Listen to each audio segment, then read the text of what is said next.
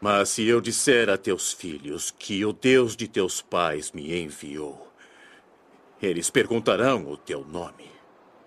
E o que eu devo lhes responder? Eu sou quem eu sou. E tu lhes dirás: Eu sou quem eu sou, enviou-me a voz.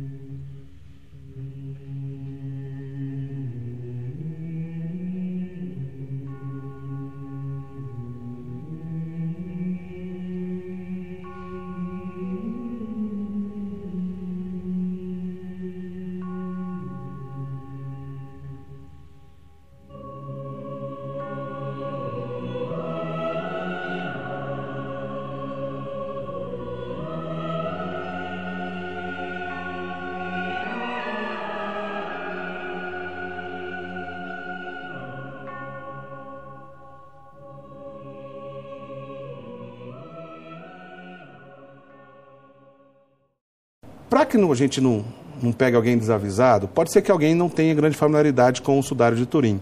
Então vamos do início. O que é o Santo Sudário e por que ele é conhecido como Sudário de Turim? Padre Guido e Corcione, o senhor fica à vontade, um começa, outro complementa, do jeito que o senhor, o senhor, o senhor quiser conduzir a nossa conversa, tá bom? Então vamos do, do início. O que é o Santo Sudário e por que ele se chama também Sudário de Turim? Certo, Diácono Eric, quando se fala do Santo Sudário, temos que chegar aos tempos de Jesus, quando diante de uma pessoa, eh, digamos assim, morta, havia toda uma, uma sequência de um rito antes da sepultura. Na verdade, no caso específico de Jesus, quem era condenado a morrer na cruz perdia este direito. Certo. Foi somente um tal citado com o nome de José de Arimateia que solicitou a Pilatos de abrir uma exceção. Pilatos, responsável pela morte de Jesus, que estava cheio de remorso de consciência, abriu esta exceção. Mas eh, temos que considerar um fator importante. A lei proibia a exposição de cadáveres no dia de festivo. Certo. E o dia começava às 18 horas da tarde.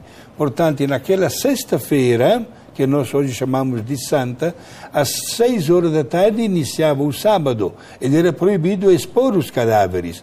Por isso, Pilatos mandou quebrar as pernas dos três para que, perdendo o sangue, morressem asfixiados em pouquíssimos instantes. Certo. Na verdade, Jesus já estava morto. Os outros dois tiveram as pernas quebradas, mas de Jesus não porque Jesus tinha sido também flagelado, já tinha perdido muito sangue antes, né? Agora tudo foi aconteceu às pressas.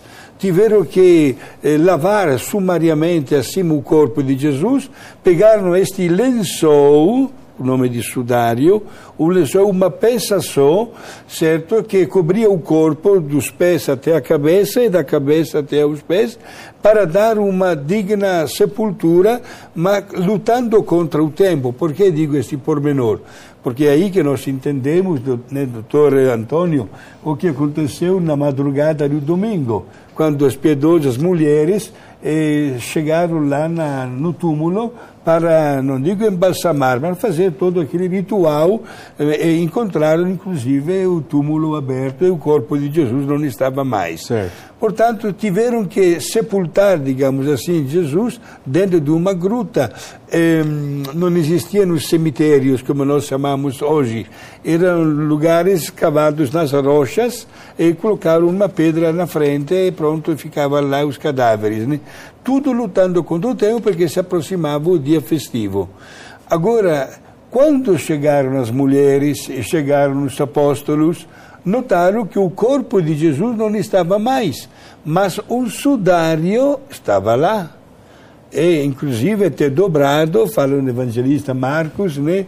Outros não falam que estava dobrado. Há uma pequena divergência na exposição dos quatro evangelistas, mas o sudário que cobriu o corpo de Jesus estava lá. Ed é exatamente este sudário que hoje nós admiramos e meditamos diante do que ele nos representa, porque tem tudo para dizer que se trata eh, de um homem que foi colocado na cruz, que sofreu todas as características da paixão de Jesus e, portanto, eh, não ficamos absolutamente satisfeitos no sentido de dizer já sabemos tudo. Não. Pelo contrário, os estudos, né, as análises, as pesquisas e também, usamos a palavra clara, as meditações que se fazem diante desta imagem despertam muita comoção e novos, eh, eh, de, novas descobertas também da ciência, mas, sobretudo, alimenta mesmo a nossa fé. Corcione, eh, primeiro eu queria que o gentileza explicasse para a gente porque ele é conhecido como sudário de Turim, e um breve resumo da, do, dos lugares que percorreu esse, esse tecido até chegar a Turim. Bom, é, é, primeiro lugar, primeira coisa, eu gostaria, depois dessa explanação linda do Padre Guido, é, é importante saber que a própria lei proibia a, a envoltura de panos nos cadáveres condenados à morte. Certo. A esses era reservado um só pano. Na época, quando morriam, eles envolviam em muitos panos, tantos quantos fossem a riqueza do morto. Certo. Quer dizer, quanto mais panos, mais nobre. Ó, Lázaro era rico e ele levou alguns minutos para sair. Isso está no Evangelho, é muito claro isso. Lázaro, sai daí. Ele levou alguns minutos, porque ele estava se desfazendo de todos aqueles panos que ele tinha envolvido no seu corpo. Certo. Por sorte, Jesus só teve um. Pilatos, com remorso, autorizou que se colocasse ou um pano de linho, porque era para ter um pano qualquer, mas Pilatos autorizou que fosse de linho. Tanto certo. que Nicodemos e José de Arimateia passaram por um processo sério com o Sinédrio, porque usaram linho, que não podiam ter usado linho, Entendi. mas usaram linho ah, por, por, por aquiescências do, de, de Pôncio Pilatos. Mas, tudo isso. O sudário sai de Jerusalém no ano 30 da nossa era. Ele logo depois da morte de Jesus, ele sai, ele vai para a cidade de Edessa. Por quê? Ele é uma mortalha. Edessa é a atual Turquia. Isso. Hoje em dia. Ele é uma mortalha. E a mortalha, para o povo judeu, ele é considerado impuro. Ele não poderia ter nada. Judeu nenhum, ele se torna impuro quando ele toca em alguma coisa morta. Certo. Então, imagina ele ter lá um, um, uma mortalha que presume-se tinha até uma imagem gravada, é tudo que não podia para o judeu. Então certo. alguém achou por bem retirar o sudário de, de, de, de Jerusalém. E dessa tinha um rei, chamava-se Abigar V. E esse rei tinha um problema sério, ele era leproso. O Abigar V sabia que em Israel tinha lá um, um cidadão que, entre outras coisas, curava leprosos. E o que, que ele faz? Ele manda dois discípulos, dois súditos dele, irem para Jerusalém para levar Jesus para Edessa, para que o intuito dele maior era o quê? Que ele venha para cá e cure a minha lepra. Entendi. Quando o súdito, Adaí, chamava um dos súditos de, de Adaí, ou Tadei, é, um, de, um dos súditos do Abigar V, ele chega em Jerusalém, Jesus já estava morto. Ele vai procurar, ele vai, ele vai no, no, no, no onde se encontravam os apóstolos e, e começa a procurar e alguém tem a brilhante ideia: vamos entregar o sudário ou o pano, a mortalha, para que vá para Edessa. Aliás, o próprio Sudar já foi chamado também, é, de, de, no seu nome, diretamente ao tecido de Edessa também, não já? Isso, já, ele virou tecido de Edessa. Por quê? E o que, que eles fizeram? Eles dobraram aquele pano. O Sudário tem 4,36 metros de, de, de largura, certo. ou 4,41 metros por 1,13 metro de, de largura. 4,36 metros ou 4,41 metros de comprimento por 1,13m de largura. Eles dobraram a parte de maneira que ficasse a parte de trás atrás, a parte da frente na frente. Se você me permitir, pois não. eu tenho até aqui uma maneira para a gente poder ilustrar isso melhor. Ah, o sudária seria mais ou menos isso. Tá certo. Então eles fizeram assim, Certo. assim, e dobraram em oito vezes no final, de modo que daquela imagem só aparecesse a face. Por quê? Eles não podiam, ainda que fosse dar para um pagão, eles, eles não podiam dar uma mortalha, ela não seria bem vista. Então, Certo. como a história já havia dito que eh, Jesus eh, suou eh, sangue, que as mulheres foram lá e, e- e secaram o rosto de Jesus enquanto ele carregava a cruz, mandaram para Edessa a toalha ou pano que o lenço que secou o rosto de Jesus. E ele passou a ser conhecido por mandilhão, em francês, o grande lenço. Certo. Ele chega, isso está no livro de Eusébio de Cesareia, o livro da história da igreja. Certo. Ele chega em, Turim, em Edessa, Eusébio de Cesareia diz no livro, escrito no século I, Que é, um, que é um dos padres da igreja, né, Padre Guido? Pat- um, um membro da patrística, né? É, é, uma- é um- é uma das maiores autoridades eh, de da história da igreja. E Eusébio de Cesareia diz, no, no seu livro número 1, no primeiro capítulo, que ao chegar o mandilhão em Edessa, uma luz muito forte teria emanado do tecido. E imediatamente o Abigar Quinto ficou curado da lepra dele. Quer dizer, Jesus pessoalmente não esteve lá. Não, mas curou a lepra do Abigar Quinto, que era o que ele queria. Entendi. O Abigar Quinto imediatamente manda fazer uma moldura de ouro para esse tecido e ele permanece em Edessa. Eu acho que o Padre Guido sabe melhor do que eu que a primeira igreja católica do mundo não está em Jerusalém, está em Edessa, está na Turquia. É justamente uma capela que foi construída para abrigar essa face. Só um parênteses aqui, Padre Guido. Na Turquia, é tão citado também nas cartas de Paulo, conhecido como Ásia Menor, é isso? De- Desse mesmo região que a gente está Exato. falando, Na né? época, Ásia Menor. né? Naquela época era chamada de Ásia Menor, nós chamamos hoje de Turquia. Entendi. E foi Só- a primeira terra de evangelização quando Jesus, momentos antes de subir para o céu, mandou os apóstolos no mundo inteiro. É, a, a imagem edecena, né, como ficou conhecida, ela começa, começaram ali, os próprios súditos do Abigar, vendo que tinha, eles começaram a divulgar, a difundir o cristianismo. E o cristianismo cresceu muito em Edessa por causa disso. Certo. Mas o Abigar morreu, subiu ao trono um filho dele chamado Mahanu VI. Mahanu VI era completamente pirado. Ele, antes do sudário chegar em, em Edessa, valia tudo, era festa, era farra, era tudo. Depois que chegou, começaram a pregar, olha, isso não pode, isso dificulta, isso tem problema para... E o, e o, e o VI falou, quer saber, eu não quero mais saber dessa história de ser cristão, não está legal aqui, viu? E ele começou a perseguir os então cristãos de lá. Alguém foi lá com medo de que sumisse a relíquia, retira o sudário do alto da capela e coloca num nicho na entrada da cidade. Certo. Lá ficou por 300 anos.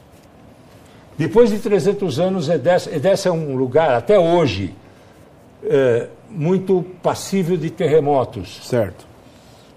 Depois de 300 anos, teve um- uma chuva muito grande, uma enchente muito grande, um terremoto muito forte que praticamente destruiu Edessa. Constantino manda reconstruir Edessa. E quando ele reconstrói Edessa, eles encontram num nicho, no- no- no- nos muros da antiga cidade, eles encontram o sudário. Eles encontram o mandilhão. Já na era de Constantino, então. Já na era de Constantino, quer dizer, Certo. que era cristão, que o Constantino já tinha, já tinha o, o sentimento cristão. De- depois de 300 anos que, que, que, que ele ficou lá. O sudário fica em Edessa até. Ele é tirado de Edessa e vai para Constantinopla. Constantinopla não podia acreditar que eles tinham todas as relíquias, eles tinham pedaços de cruzes, eles tinham cravos, eles tinham. Nossa, tinha um pedaço de cruz que dava para construir umas 1.500 cruzes, né? mas eles não tinham a principal relíquia que tinha do cristianismo, que era a face, a- a- o sudário de Turim, ou o mandilhão, que estava em Edessa. Lembrando Constantinopla, atual Istambul. E isso, eles mandam cercar Edessa e retiram de lá o sudário. Certo. Retiram de lá o mandilhão. E o mandilhão entra em Constantinopla. Quando ele chega em Constantinopla, ele é adorado por uma população enorme que seguiu em procissão até ele ir para a Catedral de Hagia Sofia. Na Catedral de Hagia Sofia, o sudário é venerado pelos filhos do imperador. Um deles chamava-se Constantino Porfirogênitos, que fica horas na frente do, da, da, face. Quando ele sai de lá, perguntam para ele: O que, que você viu? Ele disse: Eu vi uma imagem aquierópita, não feita por mãos humanas. humanas. Essa é uma vera ícone, uma verdadeira semelhança. E o que é interessante, vera ícone, verdadeira é. semelhança. Se juntar as duas palavras, Verônica, dá Verônica, Verônica, que entra para a história como a, a, aquela que criou a face de Jesus no, no, no Exato, na, na, na... no exercício piedoso da Via Sacra, isso, isso. na sexta estação, Diácono Eri, nós contemplamos esta mulher, Verônica, né? Que não está gravado, registrado Exato. na paixão de Jesus, mas entrou como forma de devoção popular de alguém que teve compaixão e enxugou o rosto de Jesus. Mas ainda que faz parte da piedade popular, não seria, não seria demais forçar a barra se a lenda não tivesse vindo, por exemplo, dessa história que. É, né? não, não, o nome veio dessa história. O nome, certamente. Mulher, as mulheres uh, ajudavam, davam água, pro, pro, não só para Jesus, mas, mas principalmente para Jesus. Mas o nome tem relação com o sudário. Tá Aí certo. o nome que o Constantino, o Constantino falou que era uma vera ícone, foi transformado em Verônica e a história resolveu colocar o nome é. daquela piedosa mulher de Verônica que certo. veio dessa, de, desse pedaço. E não esqueçamos que o trabalho do imperador Constantino foi, digamos assim, solicitado pela mãe pela dele, mãe dele, que, que hoje é Santa, Santa Helena. Santa Helena. Foi ela, inclusive, que exatamente no ano 314, 315, mandou fazer um trabalho para descobrir até os restos da cruz de Jesus. Sim, sim. E como aconteceu, como o senhor muito bem a citar, o milagre daquele imperador lá na, na Turquia. Exato. Quando se tratou de reconhecer a cruz de Jesus, aconteceu algo de semelhante. Temos duas versões, doutor Antônio Carlos. Uma versão católica que afirma que o bispo mandou fazer tipo de uma novena e mandou trazer uma pessoa muito doente que quando tocou o corpo foi cruz, tocou na cruz ficou curada. Certo. Ao passo que a versão ortodoxa fala que trouxeram um morto. E este morto também recuperou a vida quando o corpo dele foi encostado ao corpo, à cruz de Jesus. Era a maneira que eles tinham para provar que aquela cruz que eles tinham achado realmente teria sido a cruz de Jesus. Claro, e, e por isso Santa Helena depois, à medida que o Império Romano se instalou com o seu filho sendo imperador, boa é. parte dessas relíquias foram trazidas para Roma e estão lá até hoje. Sim, estão sim, até hoje. Tem uma, cru, uma igreja, uma basílica chamada de Santa Cruz, em Jerusalém, onde estes restos da paixão e morte de Jesus podem ser vistos até no dia de hoje. Em Roma. Muito bem, mas vamos continuar a história que eu quero chegar em Turim. Vamos então, lá para chegar em Turim. Rapidinho. vamos lá. Aí, o que acontece? O sudário fica em Constantinopla. Certo. Dessa maneira, sempre fechado. De repente, a quarta cruzada vai para Constantinopla para poder preservar Constantinopla, que estava falida. Ela era muito chique, muito bonita, pessoas de muitas posses, mas Constantinopla estava falida. Certo. E eles contratam a Quarta Cruzada justamente para resolver os problemas de Constantinopla. E dessa maneira, a Quarta Cruzada entra em Constantinopla, fica lá durante anos e o rei não pagou eles. não pagou e os cruzados nervosos, eles eram regidos por um comandante chamado Roberto de Clari, um ladrão.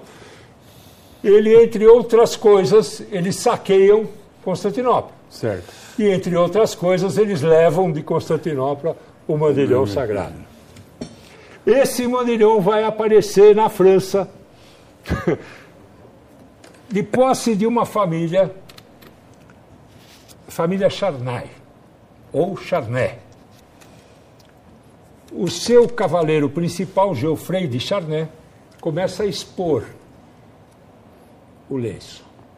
Mas ele é perseguido. A igreja não, não acreditava que aquilo fosse aquilo que era. Certo. E ele fica preocupado com aquilo que ele ia fazer. Ele estava sem dinheiro. E nesse momento ele retira a moldura de ouro que envolvia a face para poder fazer uns trocados para ele. Ele queria construir uma igreja Certo. em, em, em Chambéry. Ele, ele queria construir essa igreja, ele precisava de dinheiro, então ele tira a moldura de ouro. E quando ele tira a moldura de ouro, pela primeira vez na história, o sudário se abre e aparece por completo, por inteiro, isso em 1400 e qualquer coisa, 1452. Se não me Certo. Deixa, eu- deixa eu pegar aqui para mostrar para a câmera. Aqui, por- Daqui a pouco a gente vai mostrar uma réplica maior que a gente tem, Sim, mas sim, isso é só para a gente ilustrar. Isso, dá, dá aqui um take pra gente. Isso aqui então é uma, uma, uma pequena réplica aqui do, do sudário para lembrar o quê? Que é um tecido único. Né? Como o Padre Guido explicou no, no, no começo, é Padre Guido? Do, Sim. cobrir as costas e também a frente do corpo de um, de, um, de um personagem aqui que nós vamos conversar sobre esse personagem na sequência. Exato, mede 4 metros e 41 por 1 metro e, tri, e 13 de largura. Sim. Bom, então a gente está aí no século XV já. Já, já no século XV. Estamos muito longe de Turim? Não, estamos bem perto. Não, não, estamos já na França agora. É, estamos, é. estamos na França. Vamos chegar em Turim. Por, como, é, como é que foi parar em Turim? Uma coisa fantástica, ele, ele- quando ele chega. Mas ele, ele, a família de Lirei tem problema, a família Charny tem problema. Um louco vai na capela e põe fogo na capela, em 1532. Foi o primeiro incêndio que abateu o sudário. Ah, bom, então a gente já, já estamos entrando na história propriamente. inteiro. Primeiro, século XV, 1532. que nós temos marcas até hoje no Santo Sudário por causa Sim, disso, né? todas as marcas.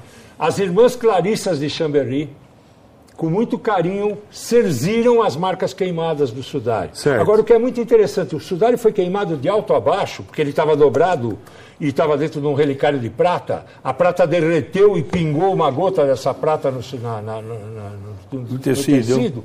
e fez um buraco enorme. E quando se abria a peça, esse buraco, eh, ele era um, de alto a baixo do sudário, ele fez um estrago tremendo. Então, vou pedir Depois assim- nós vamos ver na nossa cópia. Isso, eu pedi assim, Corcione, daqui a pouco eu queria que o senhor fosse lá até a nossa réplica, e aí o senhor aponta pra gente o que é a queimadura, o que Sim, são as sim. marcas, As certo? irmãs Clarissas serziram o sudário e alguém achou por bem, tinha que tirar o sudário de Chambéry porque não podia ficar lá em. Chambéry. A princesa de Savoia, princesa da Itália, do reino da Itália, ela vai e compra o sudário. E leva o sudário para a região onde eles tinham a sua casa, porque o reino da Itália não ficava sitiado na Itália, eles ficavam na França. Até que, na Itália, e isso o padre Guido vai saber muito bem, na Ita- a Itália foi acometida pela peste negra. E o arcebispo de Milão, Carlo Borromeu, hoje santo Grande Da santo. terra do da Padre terra Guido. do Padre Guido, hoje santo e padroeiro da Itália, ele fala: Eu vou a Chambéry a pé, eu vou venerar o sudário lá. E alguém falou: Mas padre, senhor não vai conseguir. Como é que senhor vai atravessar os Alpes? Eu vou. Se curar a peste negra, eu vou a pé. A peste negra foi curada e alguém ficou com pena, falou: não, peraí, não vamos deixar ele ir de Milão a Chambéry a pé, atravessar os Alpes para chegar para ver o sudário. Não, aí a família real italiana traz o sudário para Turim Certo. e aonde ele permanece até os dias de hoje. E não esqueçamos que Carlos Borromeu destacou-se como arcebispo por ter eh, visitado pessoalmente todo o território da diocese, que até hoje, entre aspas, chega até na Suíça. Chega na Suíça. Ou seja, uma diocese muito De, grande. de Milão, exato. Então, o Carlos Borromeu, na verdade, foi responsável in- indiretamente. Quando ele chega, ele sai de Milão e vai a pé a Turim. Quando ele chega em Turim, ele fica seis horas na frente do sudário, agradecendo pela cura da peste negra. Olha e só. hoje ele é o padroeiro de Turim. Hoje ele é o padroeiro da Itália. Padroeiro Bom, da Itália. Uma vez que chegou em Turim, está lá até hoje. Permaneceu até hoje. Você sabe que a, a, a princesa ela foi excomungada pela, pela, pela, igreja, uh, pela igreja francesa. Ela foi excomungada por ter tirado o sudário de, de, de Chambéry e levado para Turim.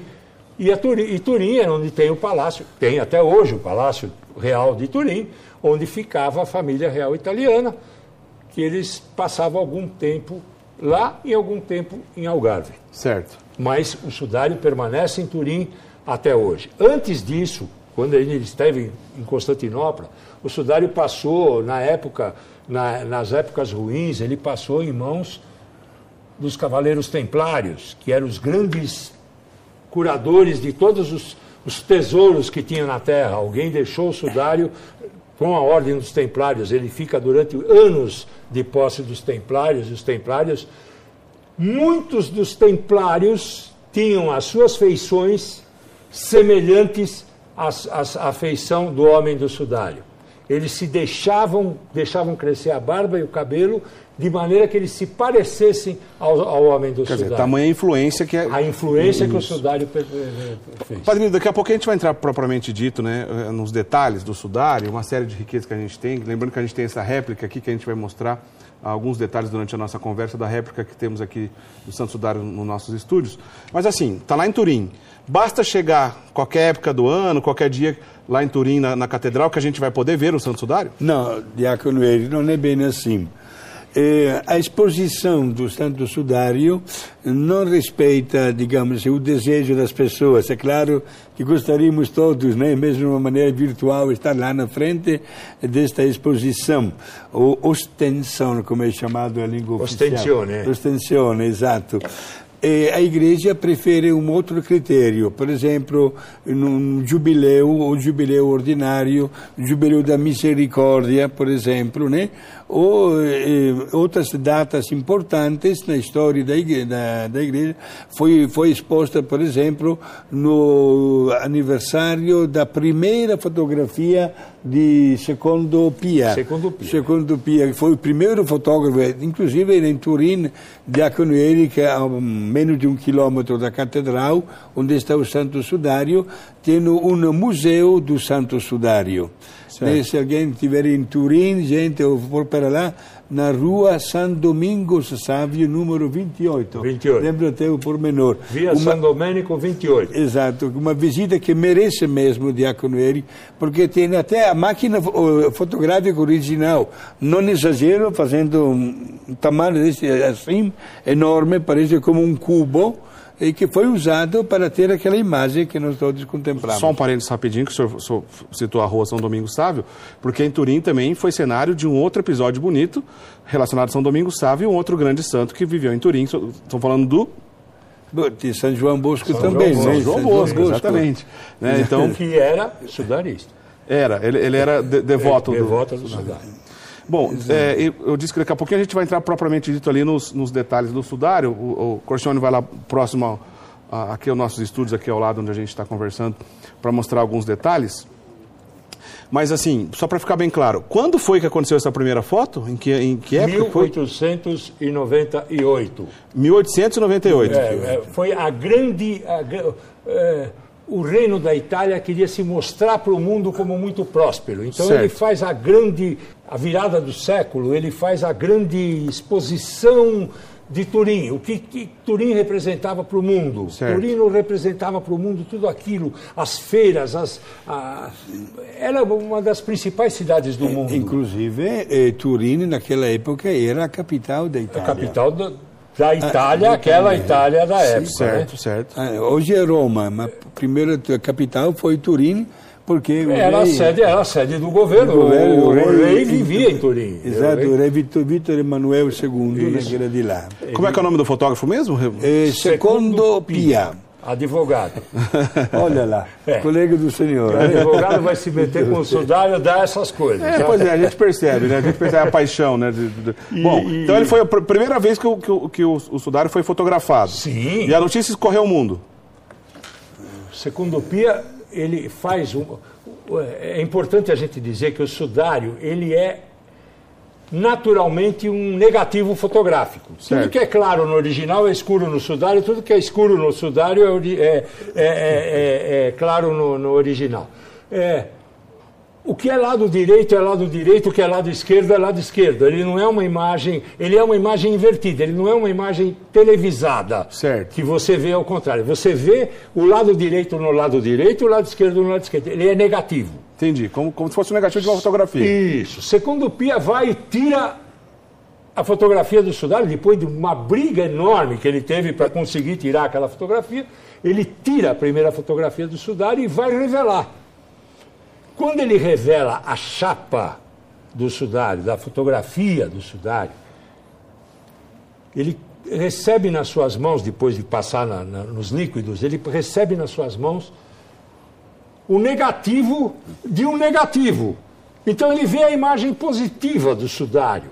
E segundo Pia escreve no livro dele, que o Padre Guido viu também na- na- na- no Museu, museu. do Sudário, ele está escrito: depois de 19 séculos, eu sou o primeiro ser humano que estou vendo Jesus Cristo. Que interessante. É um, negócio fantástico, o negativo do negativo.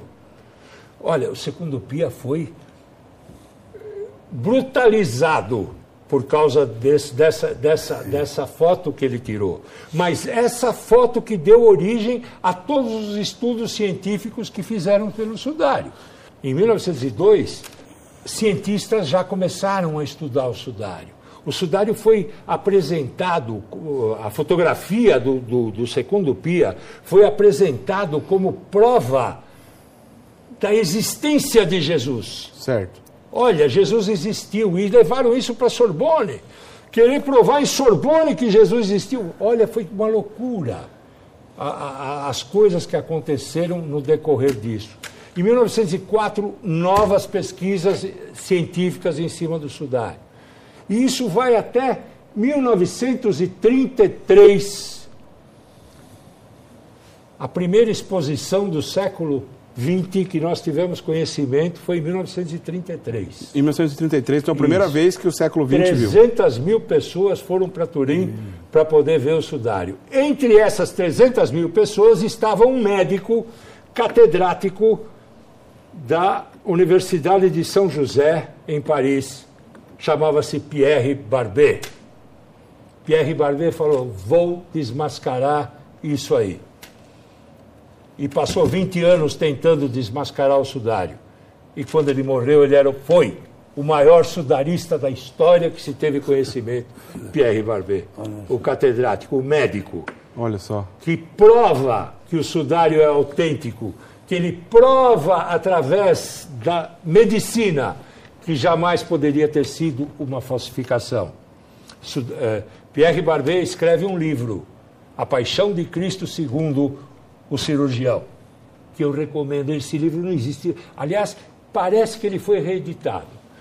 É um livro que todos deveriam ler, que é maravilhoso, são maravilhosos os trabalhos que o Pierre Barbet fez em cima das cópias do sudário. Eles não tinham acesso a próprio tecido, eles trabalhavam em cima das fotografias tiradas primeiro por, por, por Secundo Pia e depois por um, por um assistente do Secundo Pia chamado Giuseppe Henry, que tem até hoje na Via Garibaldi, ele tem o, o, o, o estúdio do Giuseppe, Giuseppe que, que do- são dos netos dele, estão lá até hoje, no mesmo lugar, ele tira a primeira foto colorida do sudário. Isso em 1933.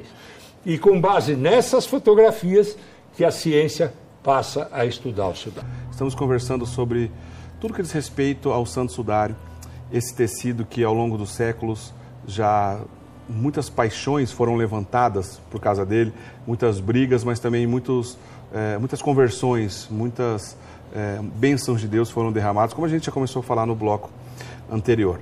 né? A gente vai continuar nossa conversa e vamos começar esse bloco perguntando, Padre Guido. é, obviamente, o relato dos evangelhos e também a arte sacra ao longo dos séculos, a gente pode perceber o tamanho da crueldade que Jesus sofreu né, nas suas últimas horas antes de ser crucificado e até mesmo após a crucificação. Bom, o sudário nos dá indícios né, des- dessas, desses sofrimentos, mas é, aquele tipo de condenação, Padre Guido, É, será que muitas pessoas como Jesus sofreram aquele tipo de condenação? Diácono Eric fez muito bem em citar os Santos Evangelhos, porque eh, notamos que a, a, história da paixão e morte de Jesus ocupa um lugar de grande destaque nos quatro evangelhos, né? Cada um com pormenores muito mais até interessantes e até amargos, no sentido que eh, eh, gostaria de repetir uma frase do Tertuliano que ninguém conseguia olhar para uma pessoa condenada a morrer na cruz por muito tempo, porque despertava exatamente uma comoção fora do comum. Quando nós olhamos para o Santo Sudário, notamos que é um homem com barba e a barba caprichada no estilo típico dos rabinos, dos, dos judeus, né? e morto. Pode ser visto graças a uma impressão de, com muitas manchas de sangue por meio das feridas sobre o rosto, a cabeça, as mãos e o corpo. Também é, na frente e trás do corpo, porque Jesus foi flagelado. A flagelação está gravada nos quatro evangelhos. E até com um pormenor, que eh, está escrito num evangelho do primeiro século, que os eh, soldados encarregados da flagelação, a lei falava de 39 chicotadas, foram devidamente embriagados antes para perder a conta. Resultado, na imagem, na frente, no verso, no corpo de Jesus, nós notamos cerca de 120 chicotadas. Imaginamos, o homem era, eh, não era poupado nem na sua dignidade, nem nas suas intimidades, inclusive até na, era colocado na cruz completamente eh, nu. E ainda que apresente esta imagem seja um cadáver, não se registra, porém, nenhum resto de decomposição. E este pormenor, minha gente, é muito importante porque se comprova que foi envolto de um corpo humano durante um breve período, ainda que suficiente para que se imprimisse esta imagem. E praticamente Jesus ressuscitou teremos a oportunidade de chegar até isso no nosso programa para testemunhar, digamos assim, doutor, né, se não é que é especialista no Santo Sudário, como o Santo Sudário seja até uma prova da gloriosa vitória de Cristo sobre a mesma morte. Portanto, o, foi por um período de um pouco mais de 40 horas que Jesus ficou envolvido, envolto nesta, neste lençol que hoje nós contemplamos e apreciamos.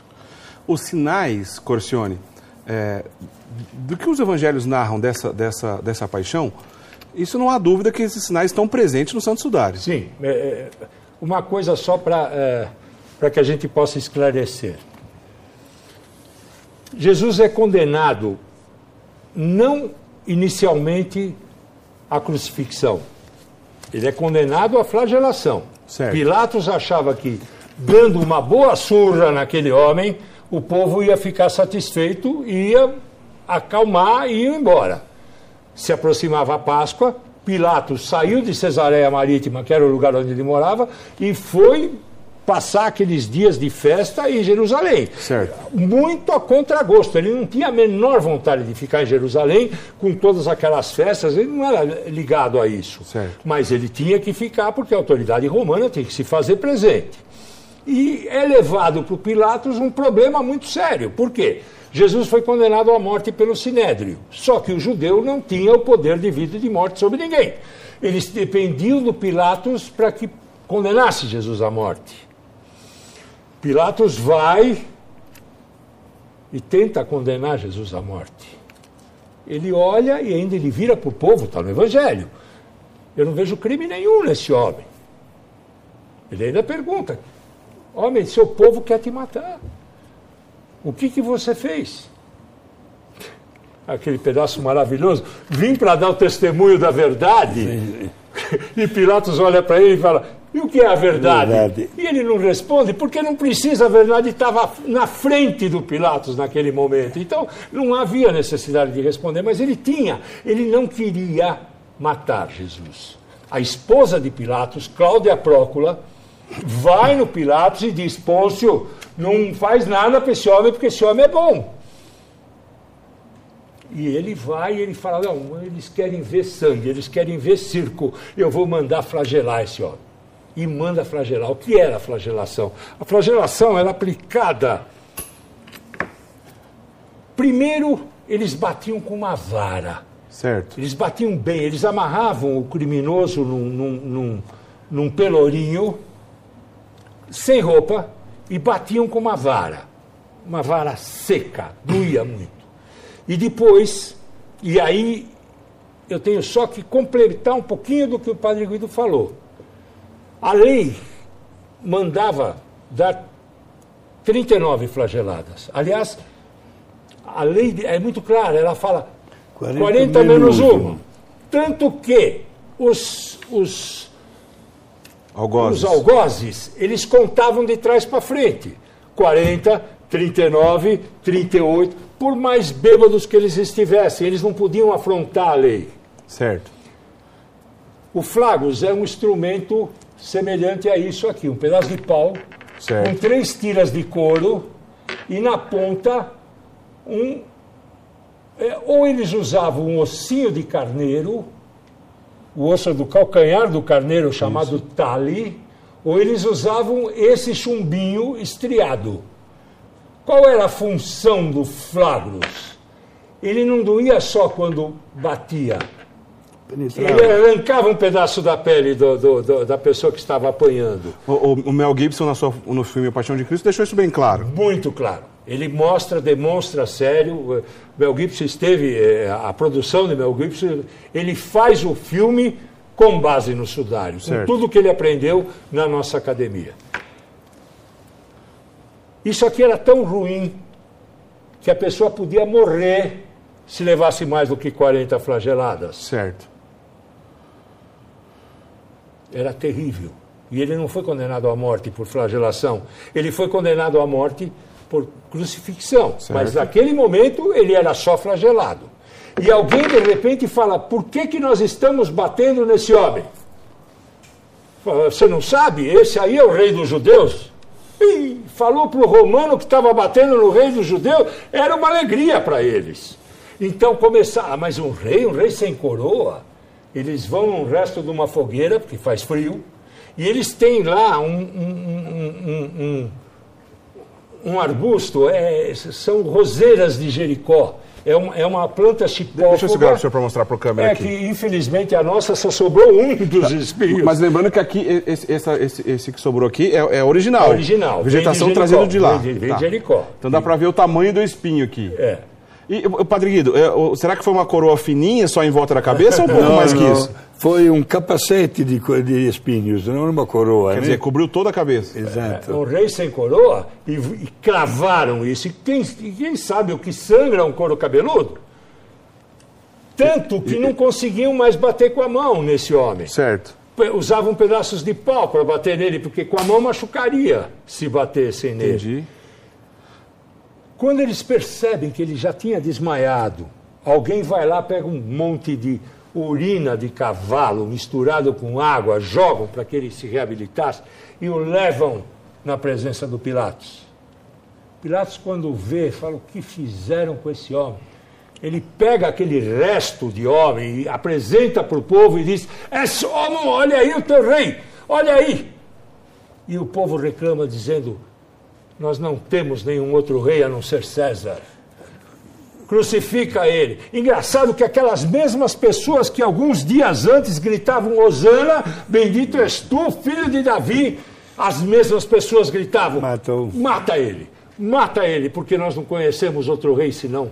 se- E, e Pilatos, se você não mandar matar esse homem, nós vamos falar para o César que você aceitou uma autoridade maior em Jerusalém.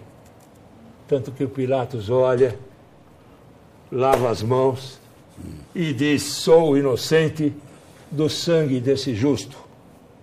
Diácono, e o povo respondeu uníssono na praça do palácio do Pilatos. Que o sangue desse homem caia sobre nossa cabeça e sobre a cabeça dos nossos filhos.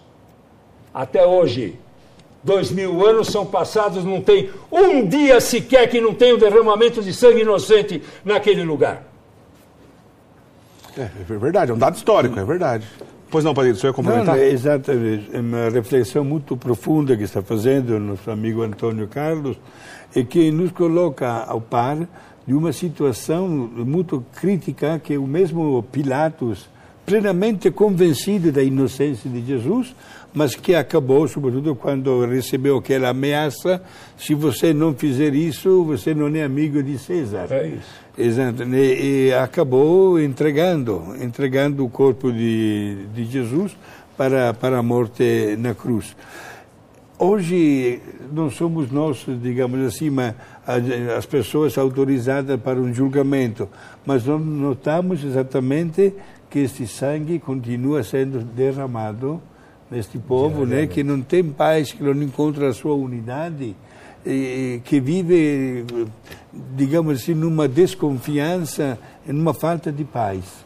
Pilatos ainda tenta, em última instância, ele chama, ele diz: Eu tenho aqui um assassino, um cara que matou dentro do templo de vocês. Chamava-se Jesus de Barrabás.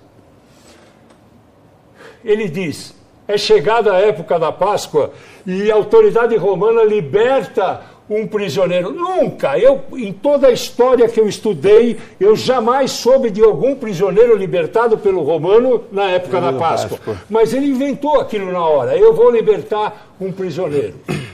De quem que vocês querem a liberdade? De Jesus de Nazaré ou de Barrabás? E o povo gritava: liberte Barrabás, solte Barrabás tudo que nós conhecemos é muito pouco ainda diante do que, na verdade, Jesus sofreu. Seja na flagelação, na coroação de espinhos, na humilhação pública, e estão registradas também cusparadas na cara é de Jesus. Quando ele caminhava também, com a cruz? Exato, né? E também naquela ajuda que ele recebeu da parte de Simão de Sirene, porque eh, estávamos já pensando que não chegaria vivo. Sim, Jesus, ele não, não, foi condenado para morrer carregando a cruz. É. Ele foi condenado para morrer na cruz. E alguém, olha, estava ali, várias pessoas iam para assistir às crucifixões. E estava ali um homem de Cirene com os dois filhos, Alexandre e Rufo. E o centurião romano olha para ele e fala: Ô cidadão, vai carregar a cruz do homem. Eu tenho certeza que ele falou: não vou. Uhum. Não vou porque eu estou com roupa de domingo, estou com as crianças aí. Como é que eu vou carregar a cruz tudo cuspido, escarrado? Vai, porque se você não for, vai você morrer no lugar dele. Aí ele passou a mão no patíbulo, botou nas costas é. e foi até o alto do Gólgota. E aí, falar em sofrimento, quando ele chega no alto do Gólgota, Jesus vai indo atrás, ele cai. Jesus cai por três vezes, diz o Evangelho. Cada vez que ele cai, ele cai, ele está amarrado ao patíbulo, ele cai com o joelho no chão e com a face na terra. E em cima da sua cabeça, o patíbulo afundando aquela coroa de espinhos ainda mais quem pudesse ver, diria: homem, morre. Se você veio para pagar os pecados da humanidade, os pecados já estão pagos. Chega de sofrer, morre. Mas não era chegada a hora dele ainda. Ele vai para o alto do Gólgota e eu chamo a atenção disso numa coisa muito importante. Porque a gente fala de flageladas, de coroação de espinhos, a gente fala de uma série de coisas. Cusparadas, bordoadas, bordoadas, davam bordoadas em Jesus. Bordoada é agressão através do bordão, aquele, aquele pau que usam para andar no deserto. Quando ele chega no alto do Gólgota, ele estava com o corpo todo em sangue, das marcas da flagelação. Certo. E ele tinha uma túnica de algodão. Estamos falando do ano 30 da nossa era uma época que provavelmente mais ou menos dia 6 de abril do ano 30 da nossa era. Primavera. Sol a 35 graus, por volta de meio-dia, que é a hora que foi o cortejo da, da crucifixão. Aquela túnica de Jesus seca sobre as feridas. E alguém vai lá e arranca aquela túnica. Puxa vida. Ele deve ter sentido nessa hora um choque de mais de mil volts. Podia ter morrido nisso, mas não era chegada a hora dele. Alguém vai lá, a cruz era dividida em duas partes, todos sabem disso hoje. O, pat, o Stips, que ficava fincado lá no lugar da execução, e o patíbulo que o condenado carregava na rua. Pro, provavelmente amarrado numa das mãos e nas pernas, né, Perfeito, era amarrado a parte transversal isso. no pulso direito com o pé esquerdo. Isso, isso. Por e, isso... e um amarrado ao outro condenado. Eles iam em, em fila. E, aliás, as condenações, as crucifixões eram coletivas. Certo. Tinha crucifixão de 200 pessoas. Mas naquele dia, nós sabemos na história que Jesus foi crucificado tendo um ao seu lado e outro ao outro lado. Mas ninguém disse se tinha mais 20 de um lado ou 20 do outro. Mas chamou atenção a imagem central dos três: certo. Jesus com um ladrão ao seu lado e um outro malfeitor do outro lado. Alguém vai lá e joga Jesus sobre o patíbulo.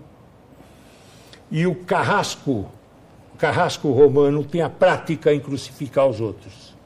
Ele põe o joelho na nos dedos do crucificado. E usando um instrumentozinho igual a esse aqui.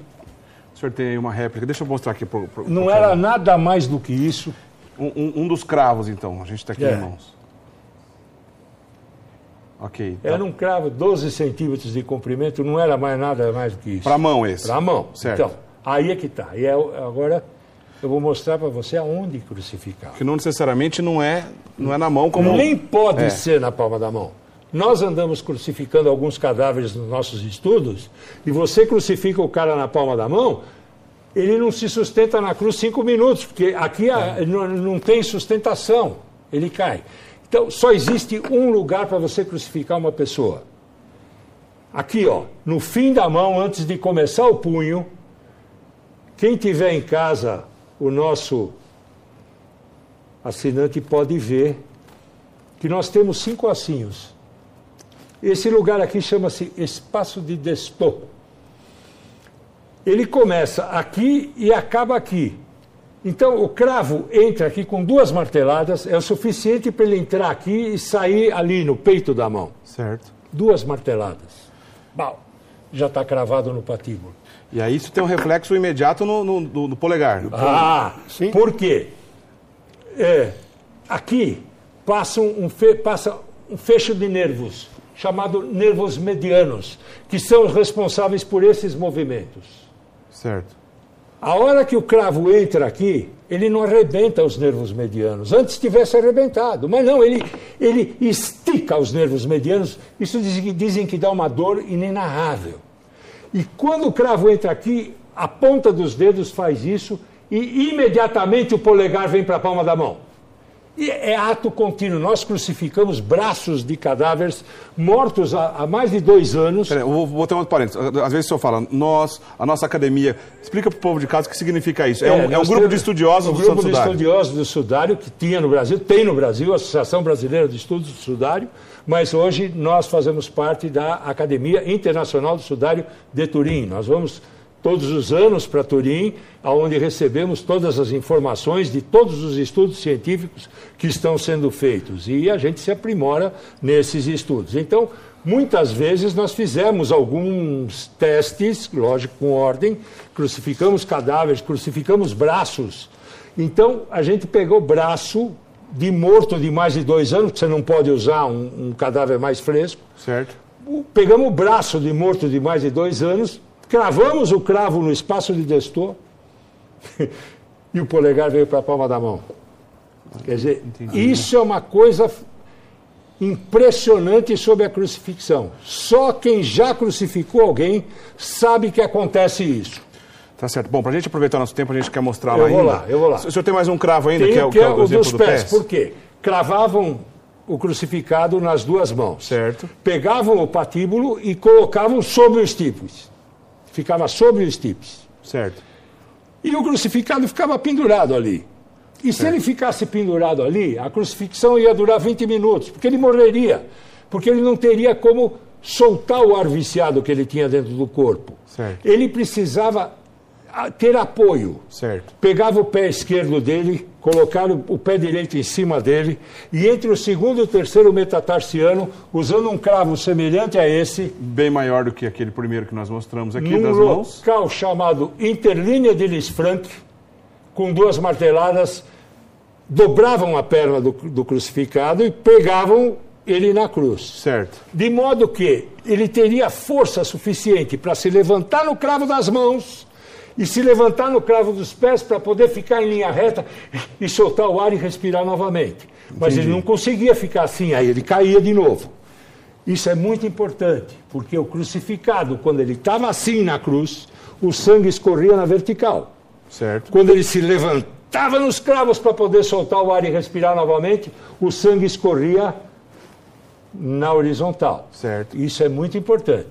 Então, o Padre Guido pode complementar e eu vou até a nossa cópia para poder falar. Por favor, então o Corcione vai se dirigir aqui ao nosso lado, no, no- nos nossos estúdios aqui ao lado, onde está a nossa réplica do Santo Sudário, para continuar a nossa explicação lá. Padre Guido, só, o senhor quer comentar? Exato, na verdade, complementando o que estava dizendo o nosso amigo Dr. Antônio Carlos, o crucifixo que a iconografia reconstituiu baseado nos dados da imagem do Santo Sudário apresenta Jesus assim, o braço direito levantado, o braço esquerdo esticado. Certo.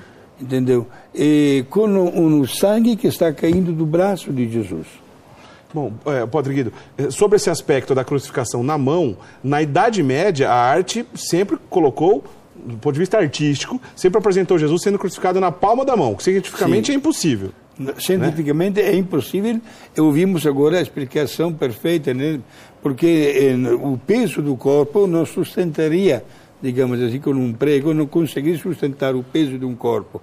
Por isso, o, prego era colocado, como o nosso médico falou, exatamente eh, bem nesta postura, bem aqui no, no- embaixo da mão, e, como ele disse, eram sempre duas marteladas já per- perfurava e e a pessoa era pregada. Bom, Corcione já, já está ali preparado aqui ó, no, no nosso lado. Há, há quem diga que, que o, que o sudário é uma, uma falsificação medieval. Do ponto de vista que o senhor acabou de explicar para a gente em relação ao polegar, né, que se dobra imediatamente quando alguém é crucificado através do pulso. É possível verificar esse detalhe no Santo Sudário? Só olhar nas mãos do sudário, se percebe que você só vê os quatro dedos. Certo. O polegar está recolhido na palma da mão. Certo. Então, o falsário que teria feito o sudário precisaria ser um especialista em crucifixão na Idade Média para saber que quando o cravo entrasse aqui, as marcas do cravo na mão e nos pés, a gente vê as marcas do cravo, dos cravos, só um especialista para saber que o sudário, que ao cravar o cravo aqui, o polegar se recolhe na palma da mão, como aparece na imagem do A sudário. gente está mostrando a imagem fechadinha agora, então.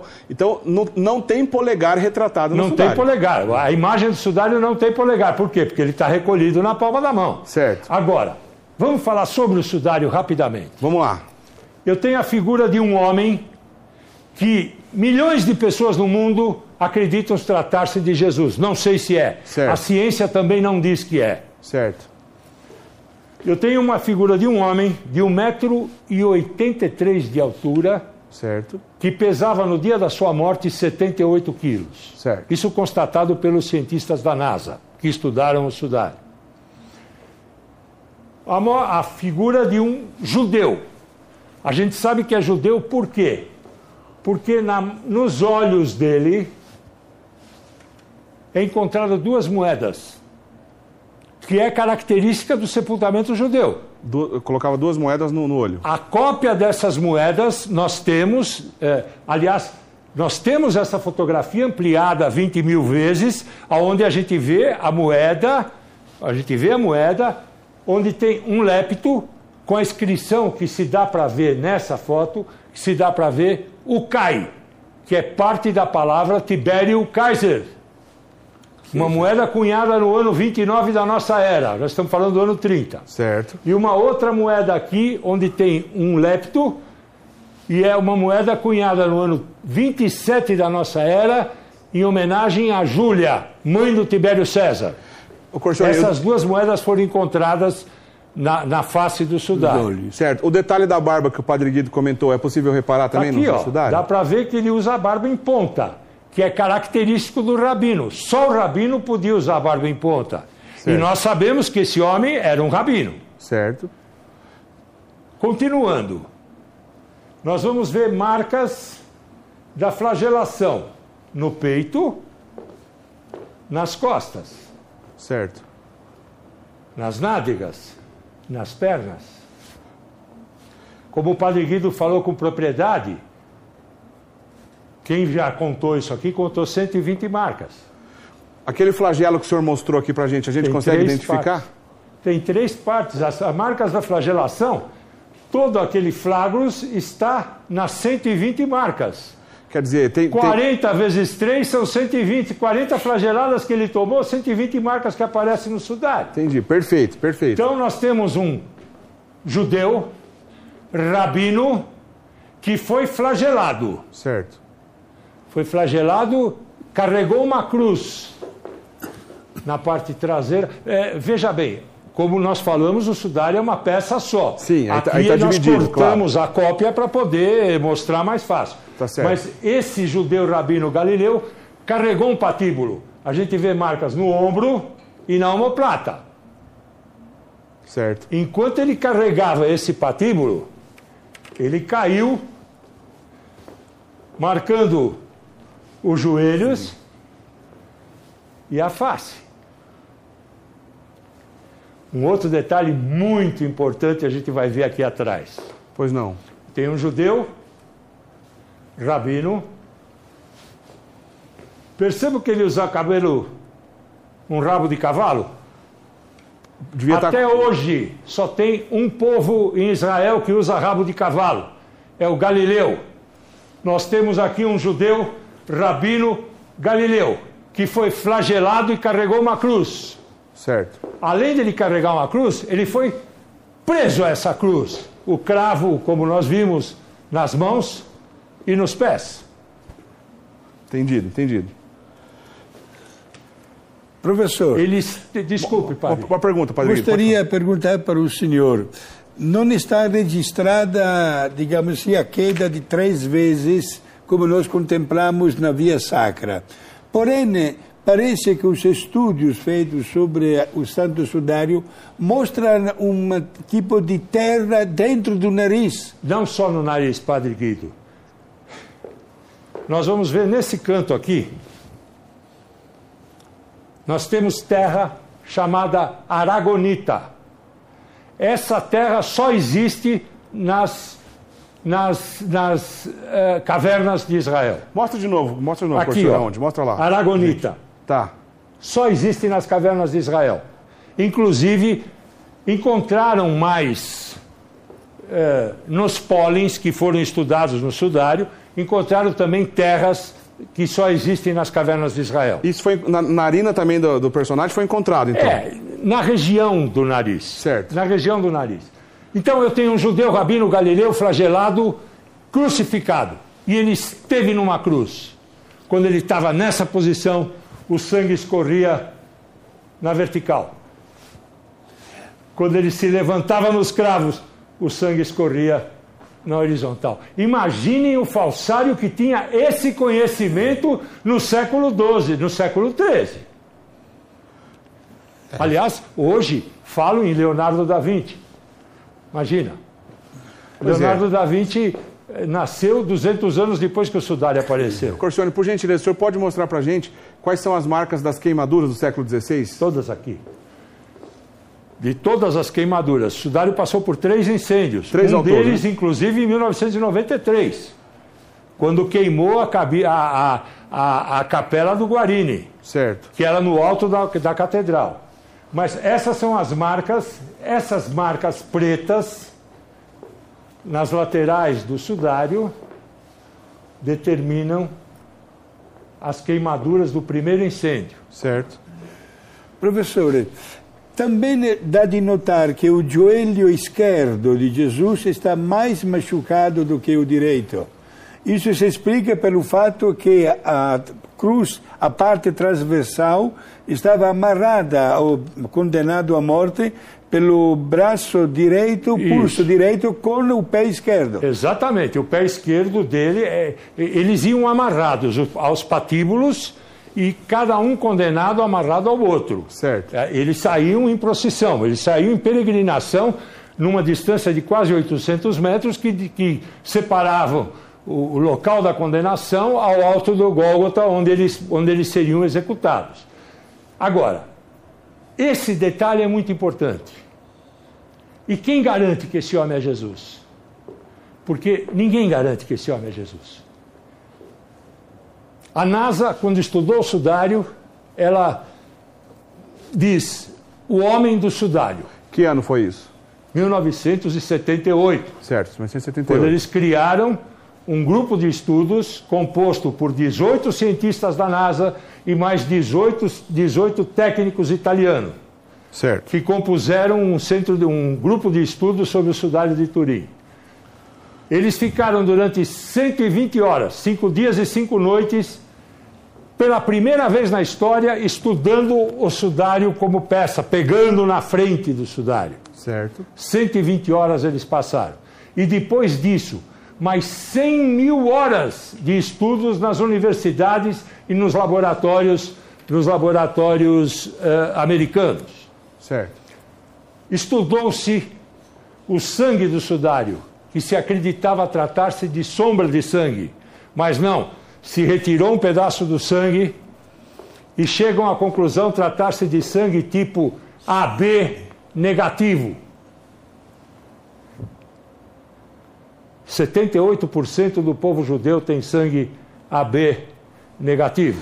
É porque em, em, em outro, em outras ocasiões, é, e há quem, quem, quem, acredita que poderia ser uma tinta ocre, né? E, e na verdade. Não, Jamais foi encontrado qualquer pigmento no sudário. Jamais. Nem, nem, nem, nem sequer grafite no sudário. Jamais. Aliás, chama atenção num detalhe. A imagem do sudário não tem só largura e altura. A imagem do sudário é tridimensional. Como é que a gente pode entender isso? Olha, é só olhar, ela parece que quer sair do tecido. É simples. Se você vê a imagem do sudário, parece que ela quer sair do tecido, ela é tridimensional, ela certo. tem volume. E você só consegue fotografar algo com, com, com tridimensionalidade quando você fotografa um objeto de luz própria. Entendi.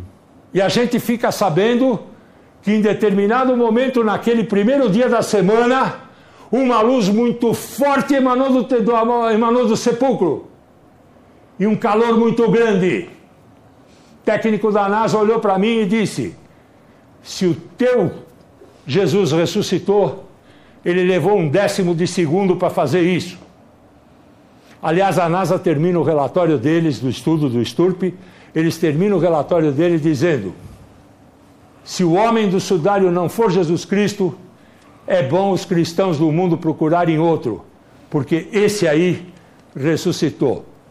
que interessante. Como Bom, se ressuscitar para o americano fosse todo dia, tinha um lá que ressuscitasse. Ah, pois é. Falou com a maior tranquilidade do mundo, Padre Gui. Eu, eu, eu, estou aqui depois com a lista do, do, do, do relatório do Sturp, a gente, eu vou, eu vou, na sequência eu leio, daqui a pouquinho eu leio. Tá. Pois não, Padre Gui. Certo. Mais um pormenor, professor. Eh, os 176 milagres eucarísticos comprovados pelo Vaticano comprovam este pormenor que o senhor falou. Isto é, o sangue é do grupo AB.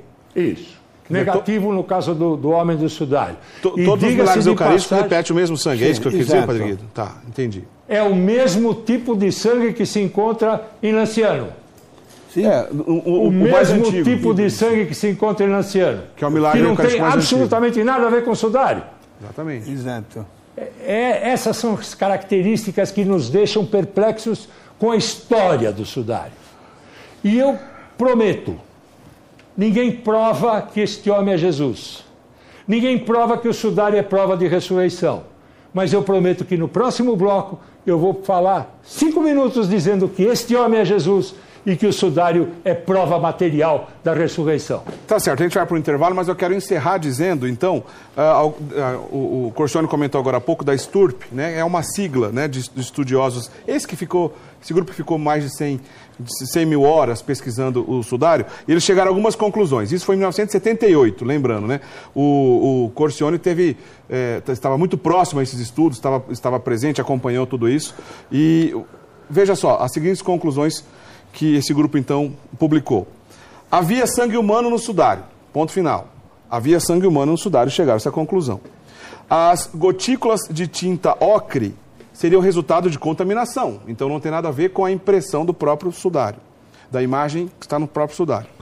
A habilidade e equipamentos necessários para gerar uma falsificação daquela natureza seriam incompatíveis com o período da Idade Média.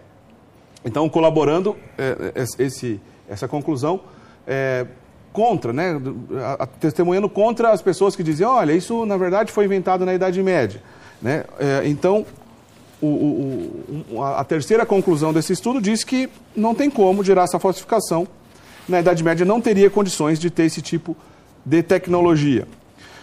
Quatro, como cientistas, eles não podiam afirmar que a mortalha era verdadeira. Eles não tinham condições de afirmar que a mortalha é verdadeira. Cinco, as marcas do sudário são um duplo negativo fotográfico do corpo inteiro de um homem. Existe a imagem de frente e também do dorso. A figura do sudário, ao contrário de outras figuras bidimensionais testadas até então, contém dados tridimensionais, como bem explicou agora o Corcione. 7. Não existe ainda explicação científica de como as imagens do sudário foram feitas. 8. O sudário apresenta marcas compatíveis com a descrição da, cru da crucificação dos evangelhos, que é o que a gente está dizendo desde o começo do programa. Continuamos com o nosso especial Santo Sudário aqui na Rede Século XXI. Estou conversando com o Padre Guido Montinelli e também com o Antônio Carlos Corcione, que é um estudioso do Santo Sudário. Ele trouxe uma réplica aqui para a gente do Santo Sudário e a gente está conversando sobre esse assunto tão fascinante. Corcione, dando continuidade à nossa a sua demonstração aí na réplica do Santo Sudário, queria fazer uma pergunta para o senhor. Em relação à vegetação, né? Porque provavelmente quando Jesus ou esse personagem né, do Santo Sudário morreu, a, a é comum né, a gente depositar flores para honrar né, a pessoa que, que, que, faleceu. Será que isso é possível algum tipo de identificação relacionada à vegetação também no Santo Sudário? Sim. O... Um casal de cientistas italiano comprova duas coisas importantíssimas recentemente. Eles comprovam que essa parte do sudário aqui, a gente vê inclusive por essa linha que demarca,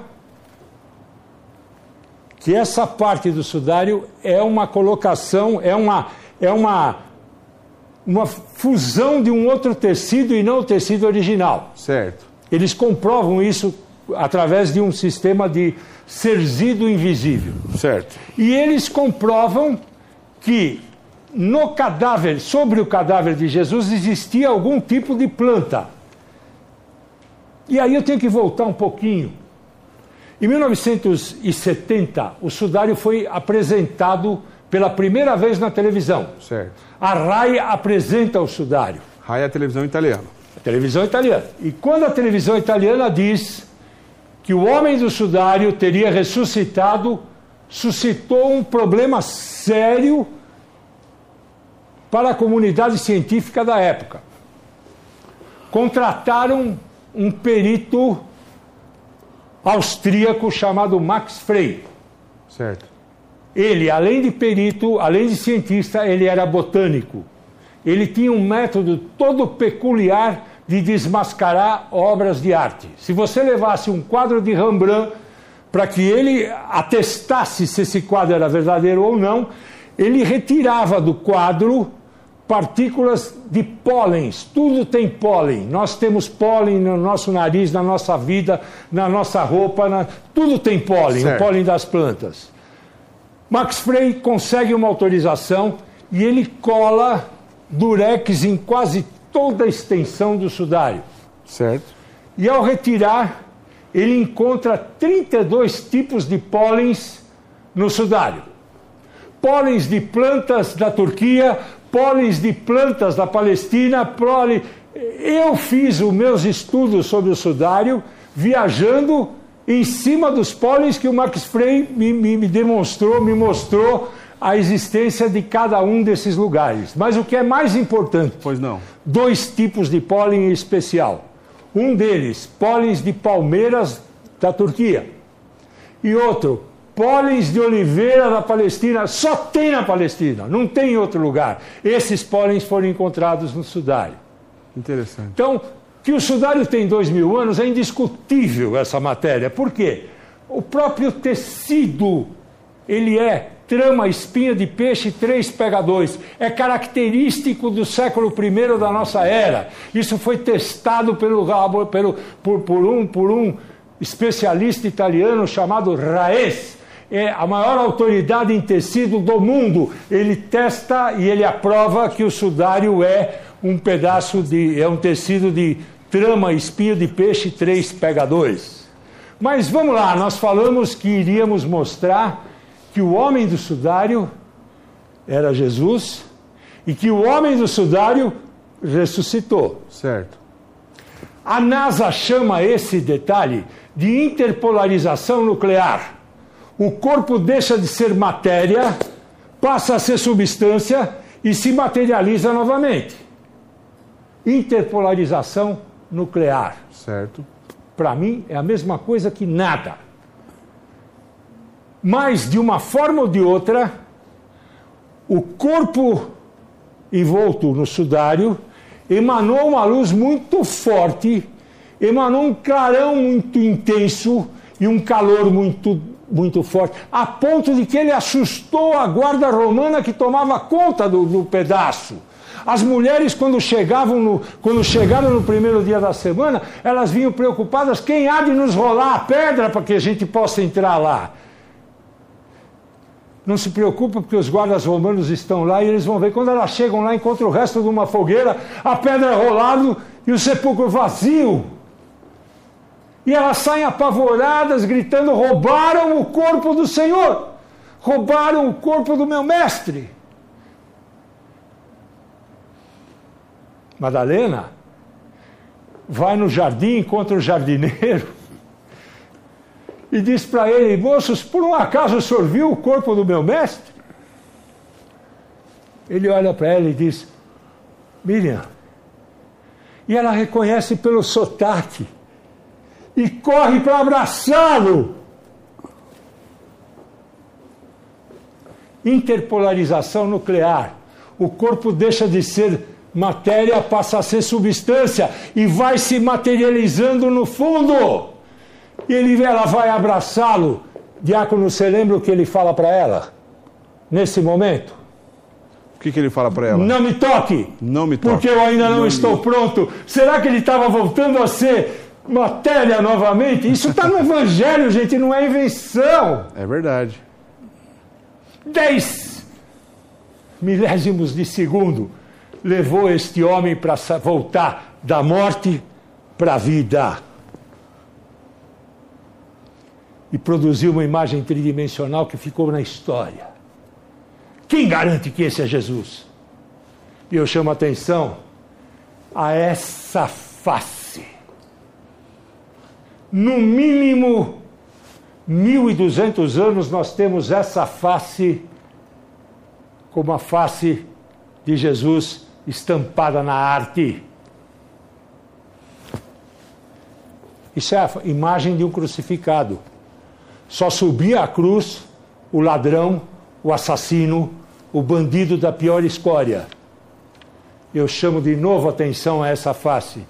Qual seria o ladrão, o bandido, o assassino que ao morrer teria essa serenidade?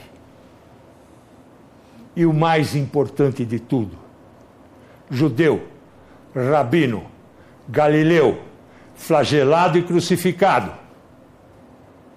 envolto nesse tecido, que morreu. Esse homem do sudário. Além de tudo isso que nós sabemos de alguém que pode ter passado por isso, está na história. Eu chamo a atenção a 12 marcas aqui no teto da cabeça. Pois não. E a 48 marcas aqui no cucuruco. Toda a história do mundo só diz de um só judeu, rabino galileu, que foi flagelado e crucificado. E quando ele morreu, ele tinha em sua cabeça uma coroa de espinhos. Esse só Jesus Cristo. Muito bem. Puxa vida, é impressionante, né, Padre Guido? A gente começar a aprofundar nossos estudos. Pois não, vai lá, Padre Guido. Professor, mas eu queria aproveitar para fazer mais uma pergunta. A lei dos romanos obrigava o condenado a carregar consigo, como uma placa, Uh, com escrito a motivação da morte. Pilatos, sabemos que mandou escrever Jesus Nazareno, rei dos judeus. Aliás, enquanto o senhor fala, Padre Guido, a gente está vendo essa imagem aí, porque nós temos essa imagem que está exposta, essa relíquia lá na Santa Cruz de Jerusalém, em Roma. Exato. A gente tem uma imagem, o público está vendo então essa, essa relíquia. Pois Perfeito. Pilatos mandou escrever em três idiomas, em greco, hebraico e latim. Porque a festa da Páscoa que se aproximava eh, atraía muitas pessoas provenientes de tantos outros lugares. Só que Pilatos cometeu um grave erro, digamos assim, porque mandou escrever Jesus Nazareno, isto é, Jesus de Nazaré, Nazaré na Galileia, rei dos judeus. Quando nós sabemos que o relacionamento entre galileus, samaritanos e judeus Era não era dos melhores. Por isso que o povo, quando percebeu, eh, correu na casa de Pilatos, dizendo, "Olha, tira, manda colocar, não sei... aquele que se disse rei dos Isso, judeus. ele, É. ele disse É, ser é o isso. rei. Ele não é o nosso rei. É. E Pilatos, meus amigos, telespectadores, respondeu com a famosa frase em língua latina, quod scripsi, scripsi. O que eu escrevi está escrito. Exato. Jesus Nazareno é, é, Rex Iudeorum. Exato, em língua latina. em três idiomas. Quer dizer, foi a maneira que o Pilatos encontrou de poder pisar em cima daquela gente. Vocês me forçaram a fazer isso, agora vão levar, vão crucificar o seu rei. Repito, essa relíquia, né, você está vendo novamente aí, está exposta na igreja Santa Cruz de Jerusalém, que fica lá em Roma. Em Roma. né? Uma igreja que contém diversas eh, relíquias da paixão de Cristo e esse, e esse crucifixo e esse letreiro original, original que foi usado me- mesmo na crucificação do nosso Senhor Jesus Cristo, então está exposta nessa igreja, como a gente falou no início do programa, entre aquelas relíquias que Santa Helena mandou trazer para Roma. E a cópia das moedas no Museu Britânico tem. Aliás, é possível. tem no nosso museu em Turim, tem a cópia das moedas. A cópia não, moedas autênticas da época, que são as mesmas moedas que estavam no olho olhos de Jesus. Bom, a gente falou sobre diversos assuntos interessantes, interessante.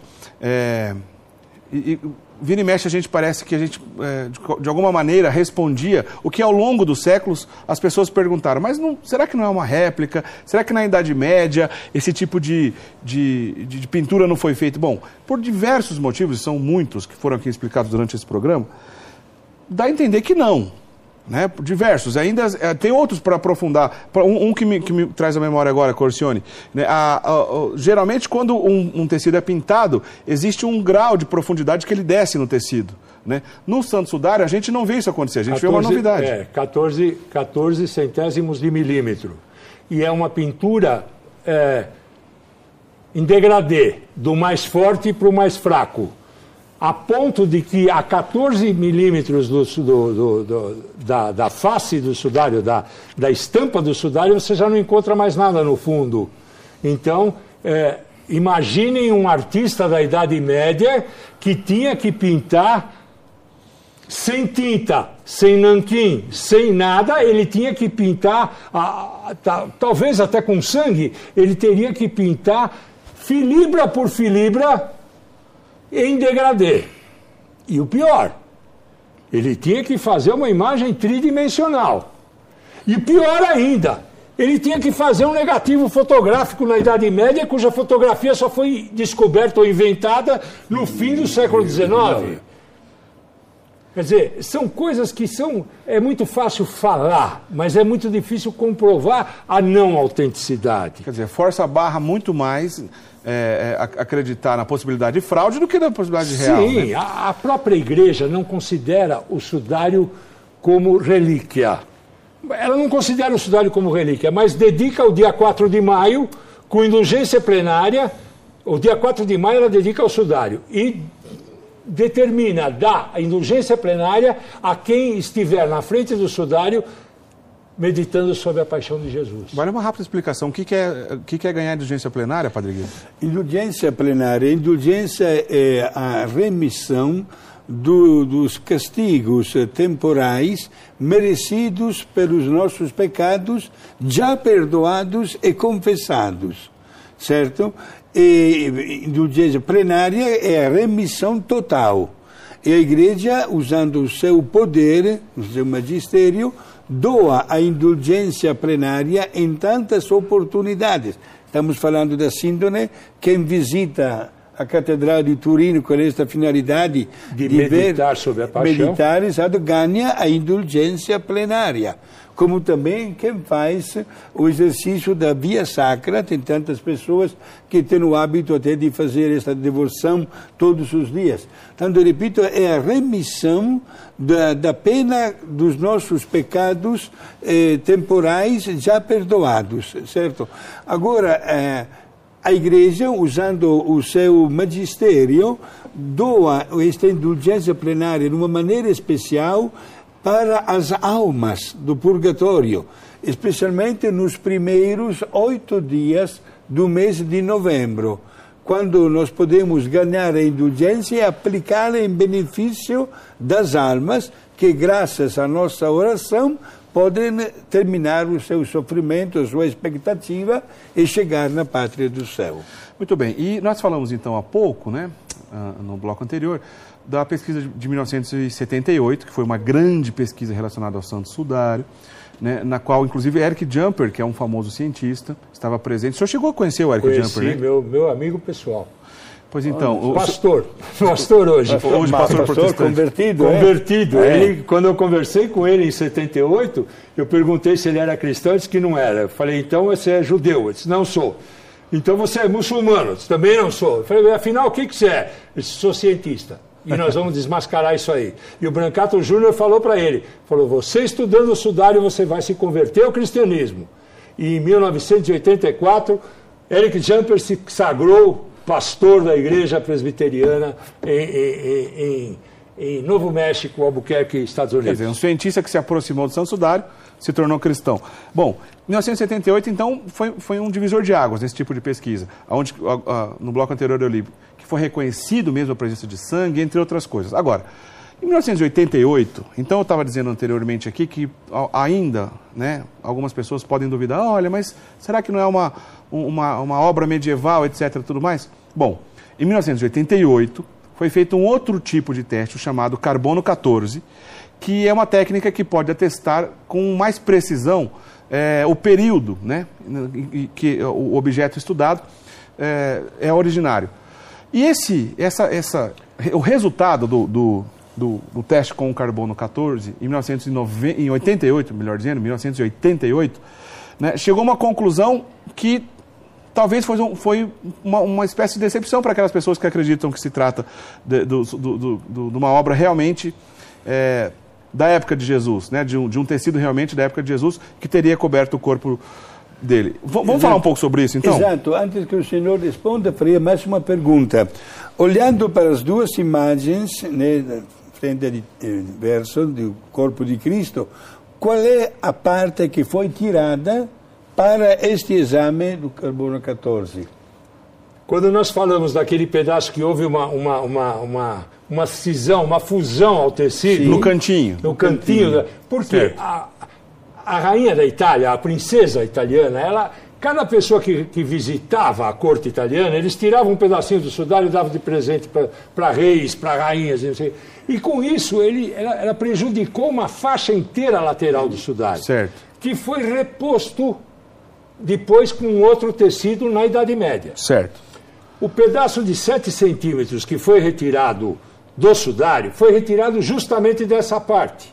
Só que naquele momento ninguém sabia que isso era um, um, um tecido que não, não pertencia ao tecido original.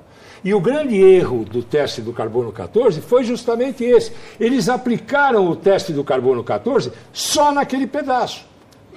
Quando na realidade deveria ser aplicado na extensão do tecido todo. Certo. Você deveria tirar vários pedaços do sudário para poder realizar o teste do carbono 14. Agora, quem queria consentir que vários pedaços do sudário fossem retirados. Jamais, eh, seria um problema sério. Bom, até por uma razão de lógica, se é que vai tirar um pedaço de uma relíquia desse tamanho, não vai ser do meio.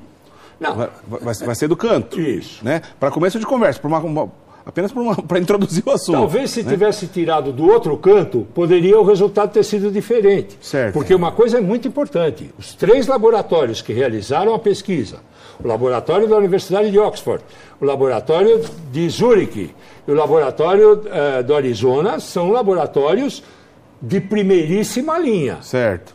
Para que nós sa- saibamos, a igreja gastou 2 milhões de dólares para a realização do exame do, do exame do, do carbono 14. Só para ficar bem claro, se alguém ainda não está por dentro do assunto. O resultado desses estudos, de acordo com o laudo desses, desses laboratórios, foi que se trata de uma peça da Idade Média, provavelmente do século XIII ou século XII.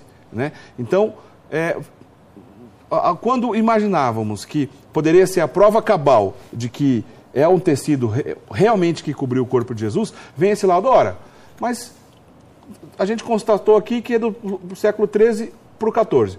O que o Corcione está dizendo é que a amostra foi de uma parte do Santo Sudário que foi colocada posteriormente. Né? O senhor estava presente na, na época da, da- da- Da retirada, da eu estava retirada? presente. Assistia a retirada, assistia a pesagem da retirada. E depois, no dia do resultado, eu também estava em Turim, quando eu fui conversar com o Cardeal para dar o nosso apoio para ele. E fomos atrás do, do, de, de quem inventou o método do carbono 14, nós fomos atrás dele para dizer que houve esse problema eh, dessa, dessa conclusão. Aliás, o cientista que inventou admitiu a possibilidade de, de, de, de- de possível engano, né? admitiu. Não se levou em consideração tudo o que envolveu o sudário. Quando você faz o teste do carbono 14 com uma peça recém-encontrada, você consegue datá-la de uma maneira correta, com 20% de, de, de diferença a mais ou a menos. Certo. Isso é normal. Agora, o sudário, a grande vantagem do carbono 14 foi dizer que ele é da época medieval, da- do século XII ou XIII. Portanto, Leonardo da Vinci não era nem projeto nessa época. Então não pode ter sido ele que fez o sudário, como quiseram eh, afirmar por aí. Mas Certo. tudo que envolveu o sudário. O sudário permaneceu durante o período que ele foi aberto, ele permaneceu em, em cavernas, ele permaneceu em igrejas medievais que têm velas que produzem monóxido de carbono. Tem flores que produzem monóxido de carbono. Quantas pessoas em busca de milagre não foram lá e beijaram o sudário e deixaram dióxido de carbono cravado no sudário? Quantas pessoas não falaram na frente do sudário que também transmitiam dióxido de carbono para o sudário? E o que é o teste do carbono 14? Eles tiram uma partícula, eles, através de um processo de aceleração de moléculas, que é muito importante atualmente se descobriu o início da, da criação do mundo através da, da, da aceleração de moléculas, num, num- num laboratório que existe entre a França e a, e a- e a- e a- e a Inglaterra, que passa debaixo do túnel, um laboratório de centenas de quilômetros que, que separam, ele faz a aceleração das moléculas lá. O teste do carbono 14, através da aceleração de moléculas, ele vai na última partícula viva do tecido. No caso do sudário, ele teria que ir no último grão de trigo, no grão de, de, de linho que teria feito o sudário. Mas e- e não é o que aconteceu. le- mas ele não leva em consideração tudo o que aconteceu com o sudário durante o período que fez. E uma coisa muito interessante, isso foi feito. Um grupo de pessoas estudiosas do sudário colheu algumas amostras. Foram numa loja em Nova York, na Bloomingdale, compraram um lençol de linho tiraram um pedaço e mandaram para a Universidade de Oxford para realizar o teste do carbono 14. Um outro grupo de pessoas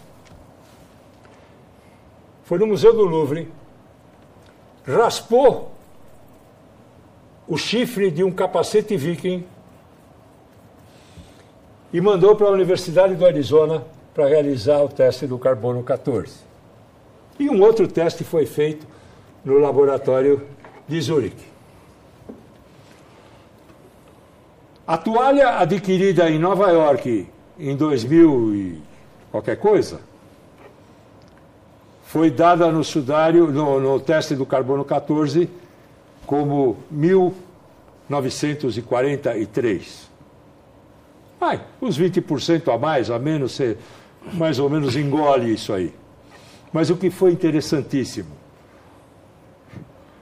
a raspa do chifre do capacete viking em 2002, foi constatado no, no- no teste do carbono 14 que ele era do ano 2012, da nossa época, com os 20% a mais ou menos. Olha só. Então, se você não considerar o período que ele foi exposto, as coisas que envolveram o tecido ou ou a- a- a- aquilo que está sendo estudado, você não chega a uma conclusão lógica. O teste é perfeito, só que ele foi realizado de forma diferente. Eu costumo dizer que seria como aplicar um teste de raio-x para descobrir a gravidez de uma mulher. Você está usando uma bala de canhão para matar Para uma matar o formiga. bebê, exato. Olha, é, quer completar, Sim, Padre? Não. exato. Estava preparando este nosso programa, notei que a pesquisadora científica Emanuela Marinelli, Opa, ela. de, deve ser de conhecimento do senhor, afirma no, no, no seu livro, a respeito do Santo Sudário, do sangue de Jesus, que não se trata de sangue de um frango, olha que palavra que ela usa, de um porco, ou de um falaram, porco, é. como falaram algu- algumas pessoas que realizaram a prova do carbono 14. O pessoal da faculdade de Oxford dizia que se, o- se tinha sangue no sudário era sangue de galinha ou de porco. E a historiador. Tem um historiador inglês chamado Thomas de eh, Wendislaw. É um historiador inglês profissional de cátedra. Certo. Ele estudou o sudário. E ele chega à conclusão, não que o sudário seja prova da ressurreição de Jesus. Ele diz que o sudário é a própria ressurreição de Jesus.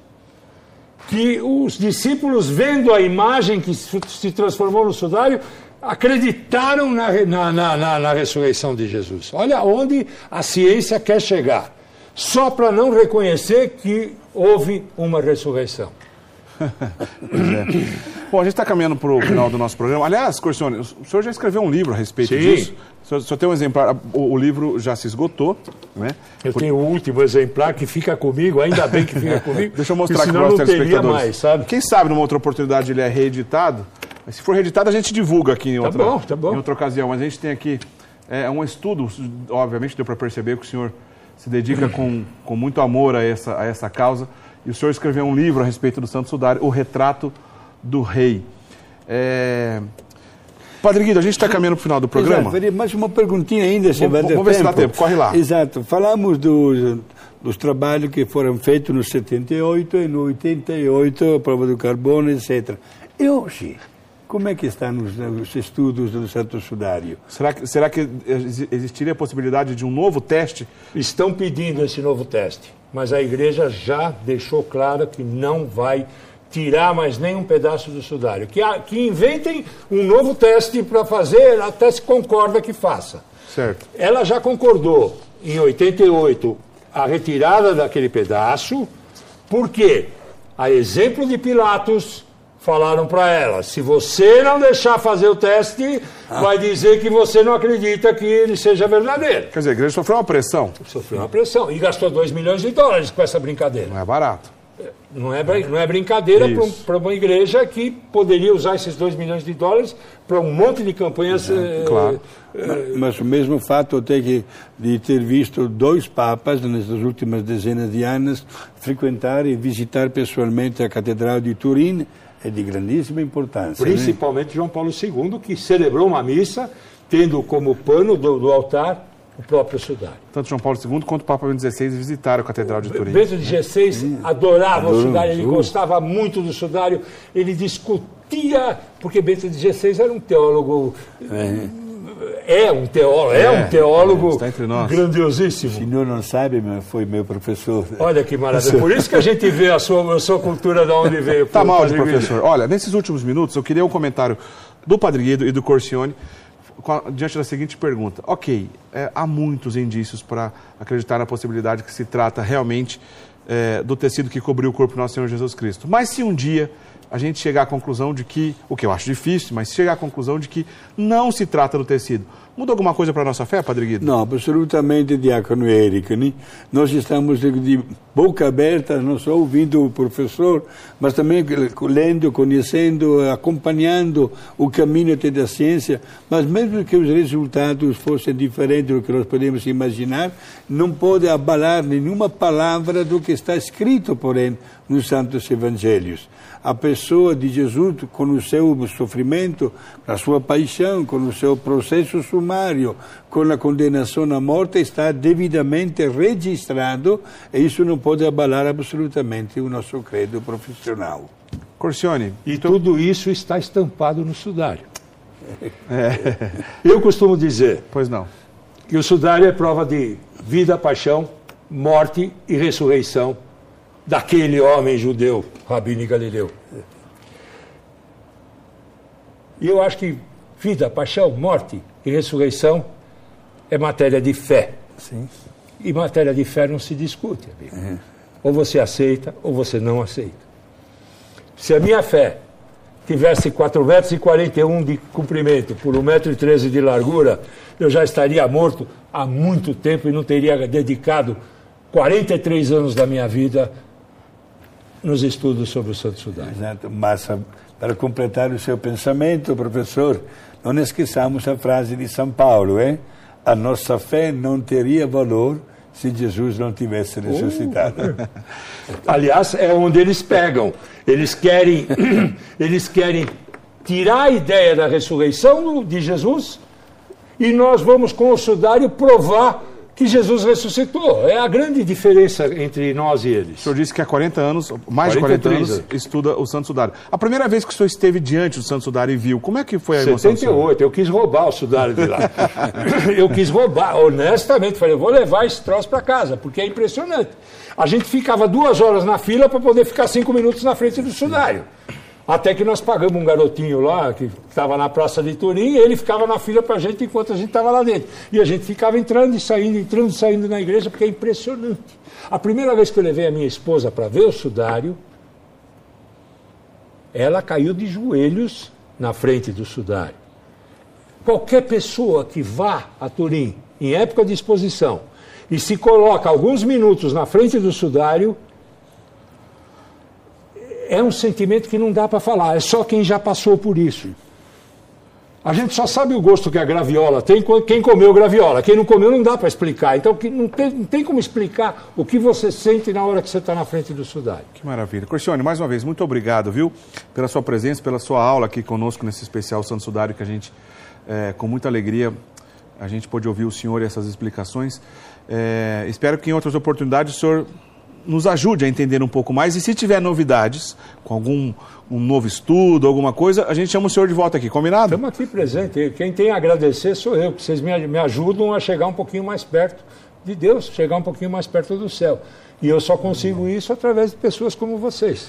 Muito obrigado. Padre Guido, as suas considerações finais e depois a sua bênção, por favor. Portanto, que este programa que acabamos de assistir seja um motivo a mais para fortalecer a nossa fé, o nosso entusiasmo de sermos cristãos e, sobretudo, de dizer sempre o nosso muito obrigado a Deus por tudo que de bom Ele fez através de Jesus. Muito bem, sua bênção, Padre Guido.